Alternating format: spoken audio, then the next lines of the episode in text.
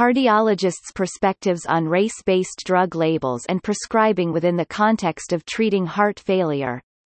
Debate on the medical relevance of race is well documented and ongoing.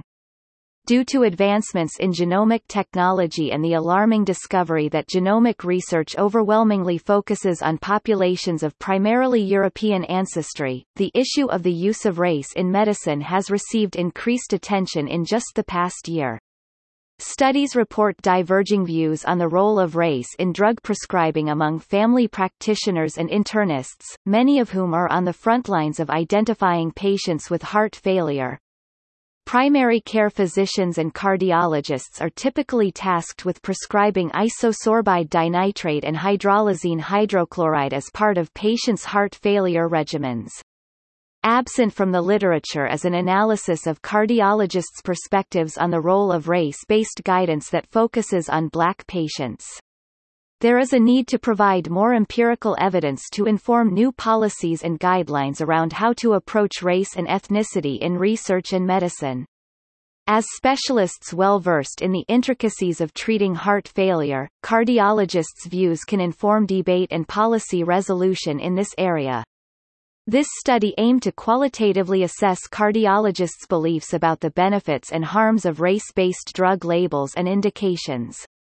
As evidenced by the United States Census, racial categories belie complex social and scientific interactions and change in meaning over time. Yet, the use of race in drug prescribing persists. Within the context of treating hypertension, physicians continue to report that African American patients are less responsive than white patients to angiotensin-converting enzyme inhibitors, leading to the concern that patients who identify as Black or African American and might benefit from these drugs will not receive them.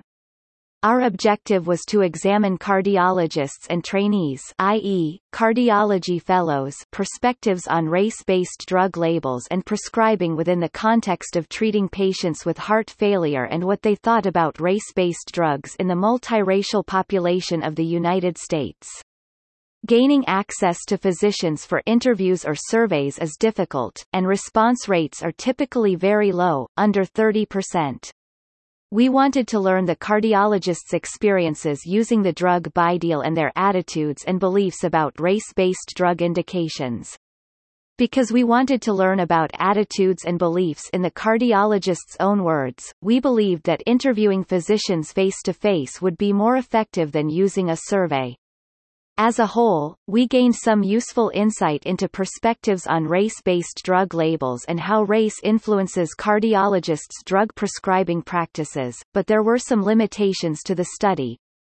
Study participation was limited to a convenience sample of cardiologists attending the national ACC meeting. Therefore, our results may not be generalizable to cardiologists who are not engaged in the discourse on race and drug prescribing or those who do not typically attend such conferences. In addition, we were unable to obtain full and complete answers from all interviewees or recruit a substantial number of cardiologists who were women and or racial and ethnic minorities. Still, our interviews of cardiologists attending the 2014 ACC conference identified two major quandaries related to race-based drug labels.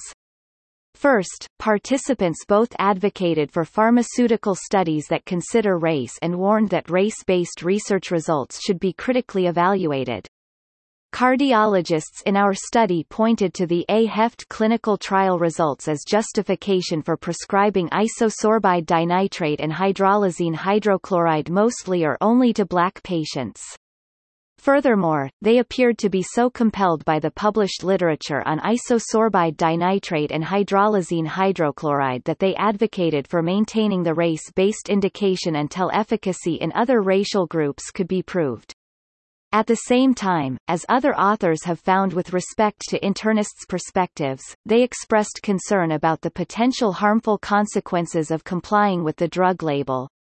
Specifically, some participants believed that all patients risk insufficient or incorrect treatment due to race-guided approaches to drug prescribing. As our results show, physicians sometimes engage in race-based drug prescribing in practice for a number of reasons.